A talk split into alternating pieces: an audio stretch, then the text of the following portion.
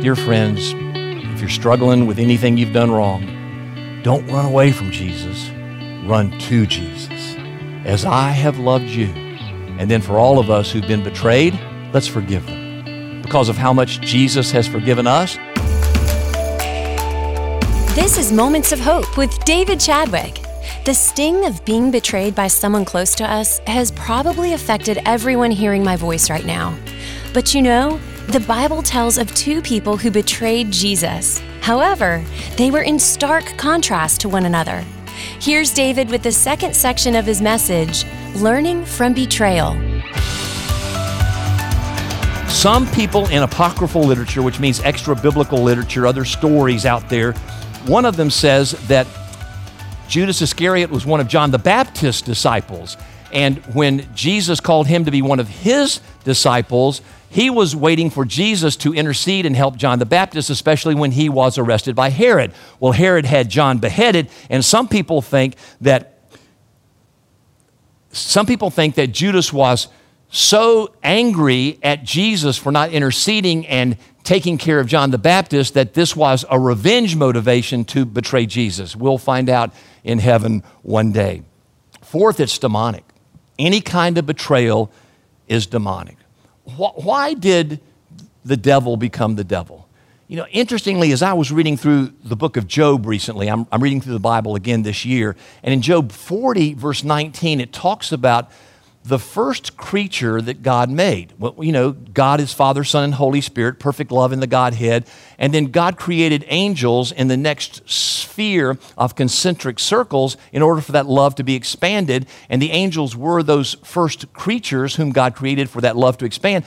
Evidently, from Job 40 19, the first of those creatures was Leviathan, or this devil, this Satan who led a rebellion in heaven and took one third of the angels with him who became the demons. Now, if that's the case, folks, that means it could be that Lucifer, the, the first creature, the first of the angels created by God for love, saw Jesus' position in the throne of heaven and he demanded to have that position when it wasn't given to him as a creature, him wanting to be God. He led the rebellion and now is the devil with his legions of demons who fight against the very purposes and character of God. Now, that would make some sense in that the devil tempted Judas to betray Jesus, and then finally the devil entered Judas. He took possession of Judas. So, whenever there is betrayal, especially of a godly person trying to live for the Lord Jesus Christ, there's some kind of demonic power behind it. There was a demonic power again behind Judas. There was a demonic power from the beginning where Satan wanted to be God. It was not allowed to him as a creature, and he led the rebellion against God. So, we need to recognize that the enemy wants to kill, steal, and destroy anybody and everybody in the church, especially if there's somebody taking strong stands for Jesus. Please pray for me. If someone is saying, Thus saith the Lord, taking a prophetic stand, I can guarantee you the enemy is snarling in hatred toward that person and trying to work through other people to betray and hurt that person. Or it could be finally just simply God's plan. Here's an interesting insight Jesus, before these verses I just read to you in last week's message, said that this whole idea of um, Judas betraying him is part of the plan of God found in Psalm 41 9, where it's prophesied that the Messiah will have a heel raised up against him, and then that heel will betray that person. And, and, Jesus comments on that particular psalm being fulfilled in him. Now, in Judas, we see someone who lifts up his heel against Jesus, and that was the ultimate insult in Jesus' day. Also, this is what happens with people as well. You can sneak up on somebody, and your kick is more powerful than a punch. And when you lift up your heel and you kick them, especially in the middle of their back, in their solar plexus, they have the wind knocked out of them and they have no ability to respond as well. So, so Jesus is saying here, and, and it's also talked about in John 6 when Judas is referred to, that it's a part of the plan. That, that God knew in foreknowledge from the beginning that Judas would betray Jesus. It was a part of the plan. So a couple weeks ago, I had one of our 12 years old comes up to me and says, uh, Pastor David, help me understand if God is good and he knew that Adam and Eve would rebel and, and he knew that Judas would betray Jesus, why do you let that happen if he's good? And, folks, the only answer I know to give is it's part of the plan. It's, it's part of the plan.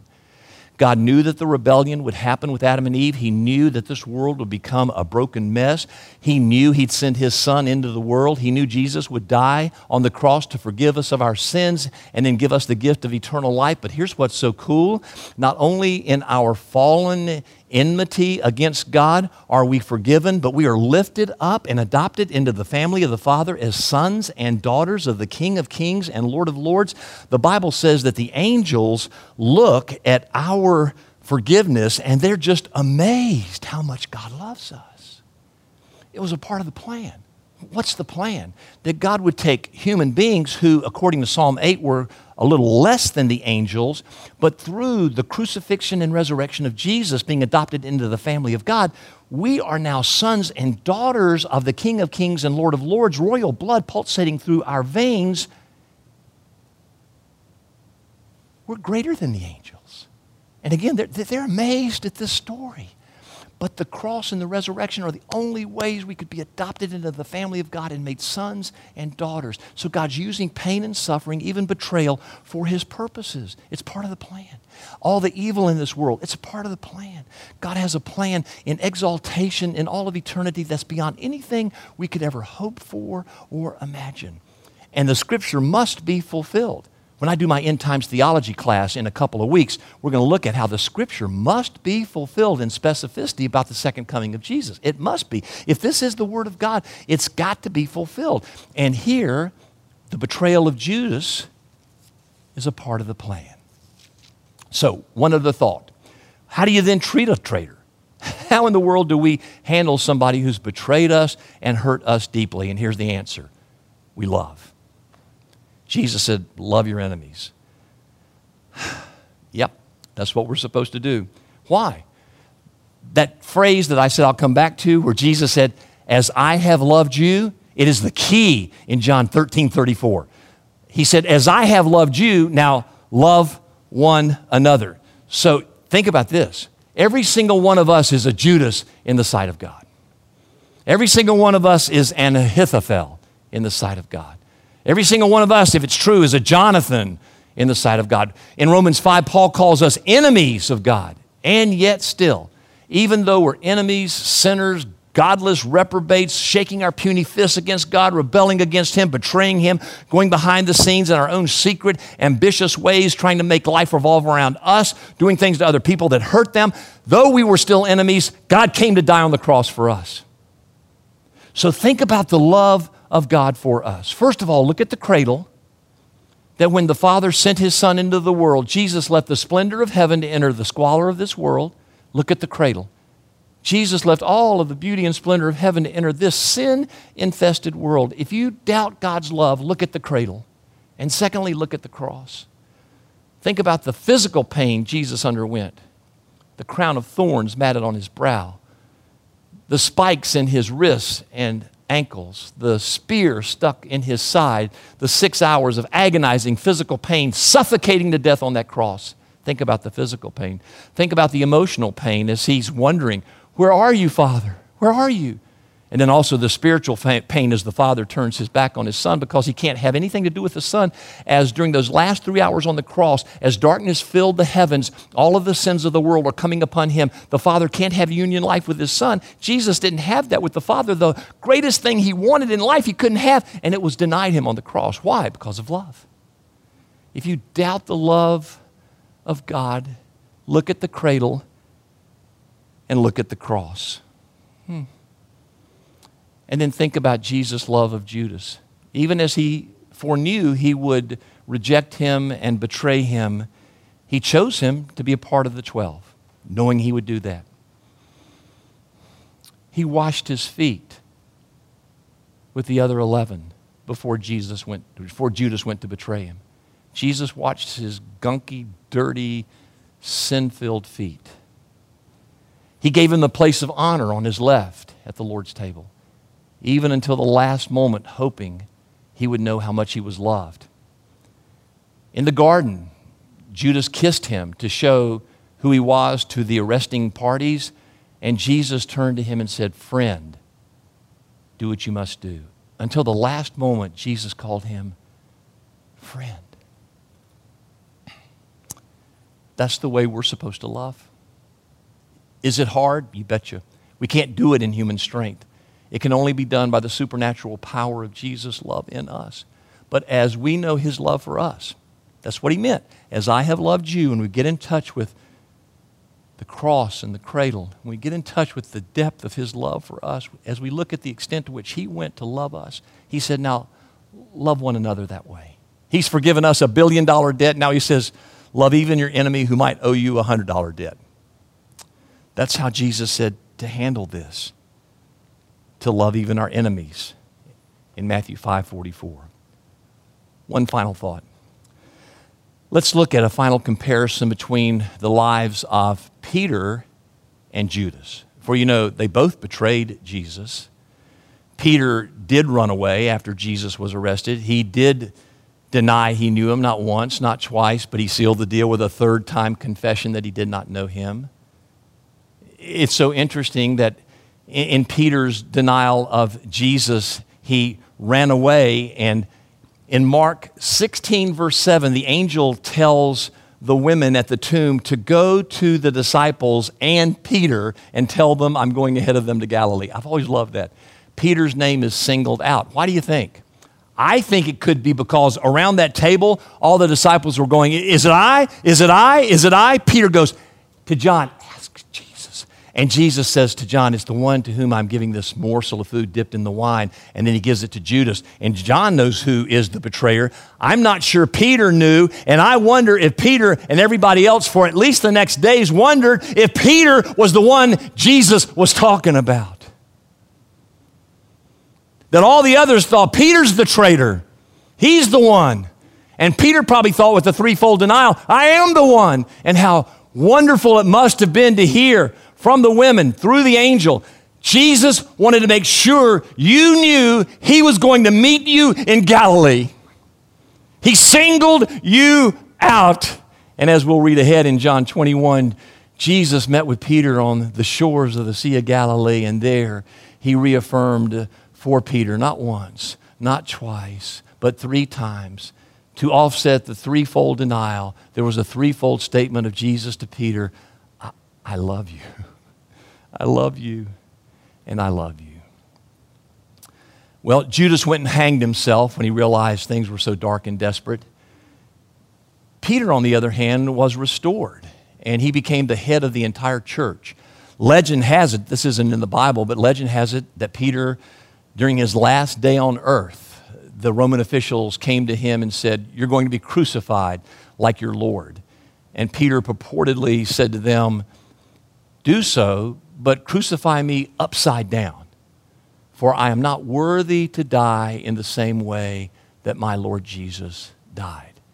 And in church legend, Peter was crucified and died with his face downward. So look at the contrast between the traitor and the traitor just for a little bit. Judas became so overwhelmed with his grief, he went and killed himself. Peter was so overwhelmed with his grief, he ran away, but here's the difference Judas ran away and killed himself, Peter ran away and then ran back to Jesus. The, the proof of whether you are a faux follower of Jesus or not is really how you spend the last day of your life. Judas spent his last hours in regret, but he didn't return to Jesus. He could have and been forgiven, I'm convinced of it, because there's no sin that you can ever, ever commit, even betraying Jesus, that can't be forgiven. He gave up and killed himself. Peter ran away but ran back and received the grace of Jesus and was restored not only to fellowship, but became the major figure of the early church.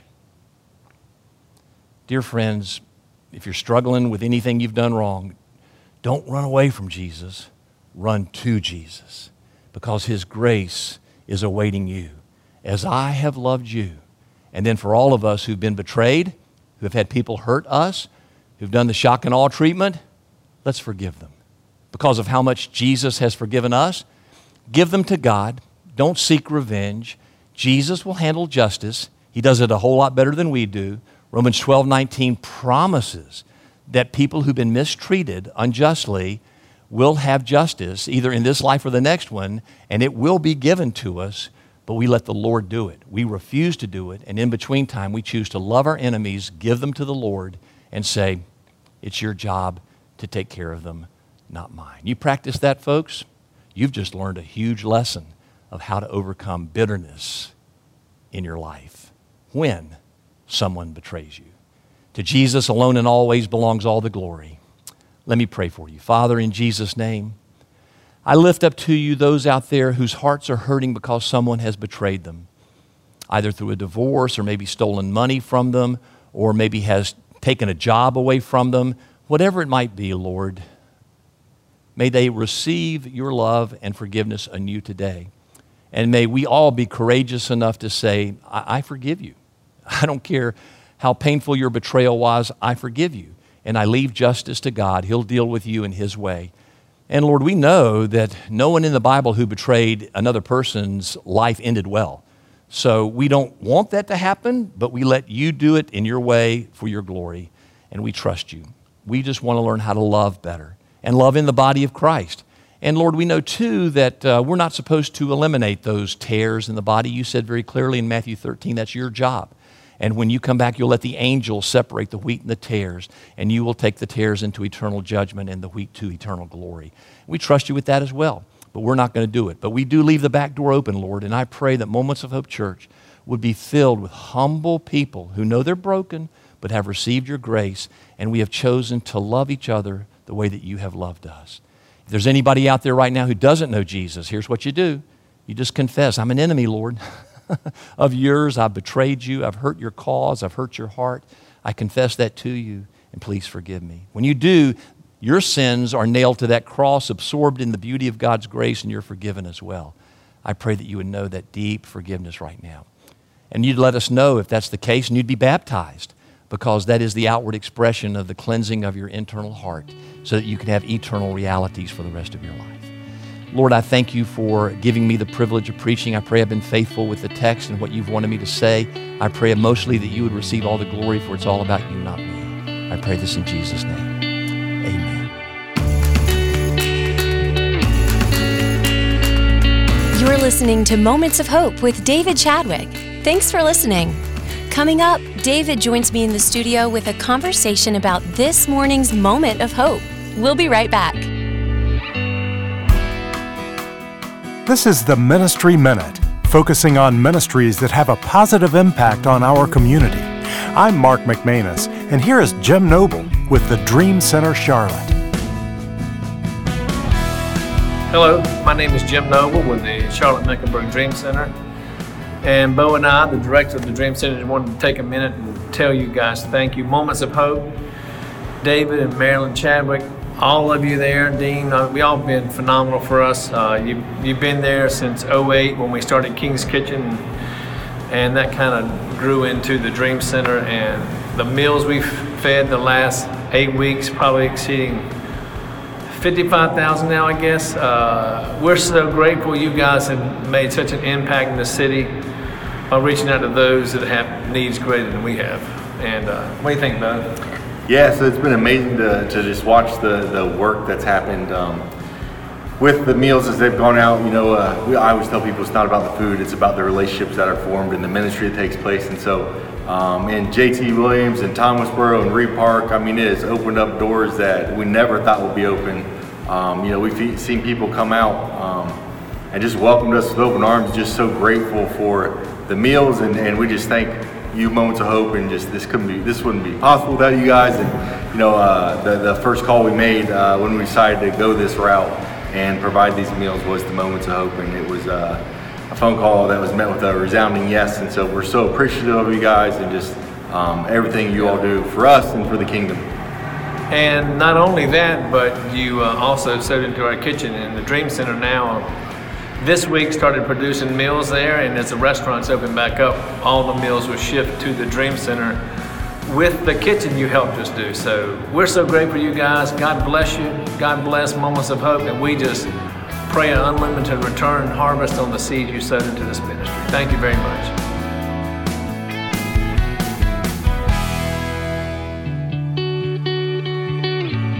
I'm Jen Houston. Thanks for listening today. Joining me in the studio is our pastor, David Chadwick. David, thank you so much for joining us. Hi, Jen. It's great to be with you.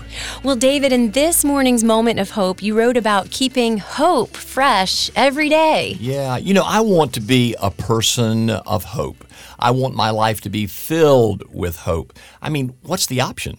Mm. The option's despair. Yeah. So that means you awaken every morning with a sense of despair, depression, discouragement. I don't want to be that person. I want to be filled with the hope of the Lord and be a hope giver to other people. I, I have a friend of mine who says uh, he used to deal with dope uh, and sell that, and he was actually arrested and put in jail for a while. And he came out and met Jesus, and now he says, "I am a hope dealer, no longer a dope dealer." That's and good. I want to be a hope dealer. I want to give hope to other people. So this idea of if the sun comes up in the morning, there's always hope came from my dad.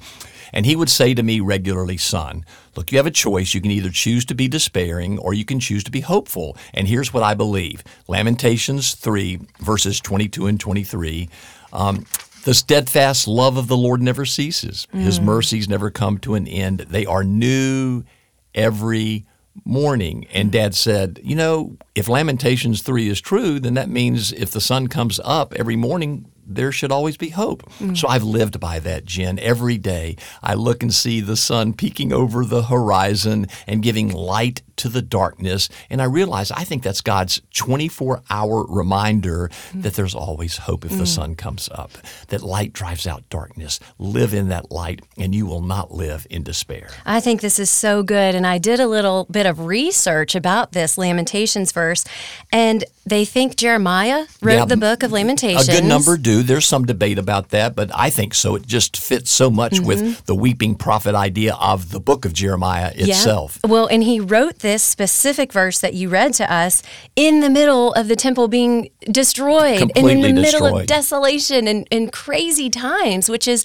kind of similar to what we're feeling some some effects of going on in our society right yeah, now. Yeah, if you look at the verses before Lamentations 3:22, it, it is total despair, total darkness, total discouragement. I mean, the place is in ruins. There's no hope whatsoever seemingly, and yet out of that Jeremiah says, "Hey, Remember, if the sun comes up in the morning, Yeah. there's always hope. God's mercies never end. They're new every single morning. I think people need to grab that today more than mm-hmm. ever, Jen, because if you let the endless news cycle inform your emotional well being. You're going to live in constant despair because the world's news cycle knows that if it bleeds, it leads, that there's something negative and dark in all of us that wants to be fed. Mm-hmm. If you feed it, it's an incessant, voracious monster that just wants more darkness, and mm-hmm. at some point you'll fall into depression. That's mm-hmm. why the second major cause of death in America today between the ages of 10 and 34 is suicide. wow. Children at 10, adults to 34. Suicide. They've given up hope. They've fallen into despair. So mm. it's a great word, I think, again, for all of us. Hey, if the sun comes up in the morning, there's always hope. Don't take your mm-hmm. life, please. You leave so many people in despair. You also don't give a chance for God to redeem your life. That's so beautiful. What a sobering reminder and a powerful word for us. Thank you so much, David. And I'll end as I began. Hey, folks, if the sun comes up in the morning, there's always hope. Guess what happened this morning? The sun came up. This has been Moments of Hope with David Chadwick, Senior Pastor of Moments of Hope Church. We would love to have you join us for worship this Sunday morning. We meet at Providence Day School, located at 5800 Sardis Road in South Charlotte at 10 a.m. You can find more information on our website, momentsofhopechurch.org. And while you're online, be sure to sign up for David's daily Moments of Hope, delivered every morning to your inbox. And also, check out David's Hopecast. They're both free and available at momentsofhopechurch.org. For David and the entire Moments of Hope Church staff, this is Jen Houston asking you to pray for spirit led leadership for the church.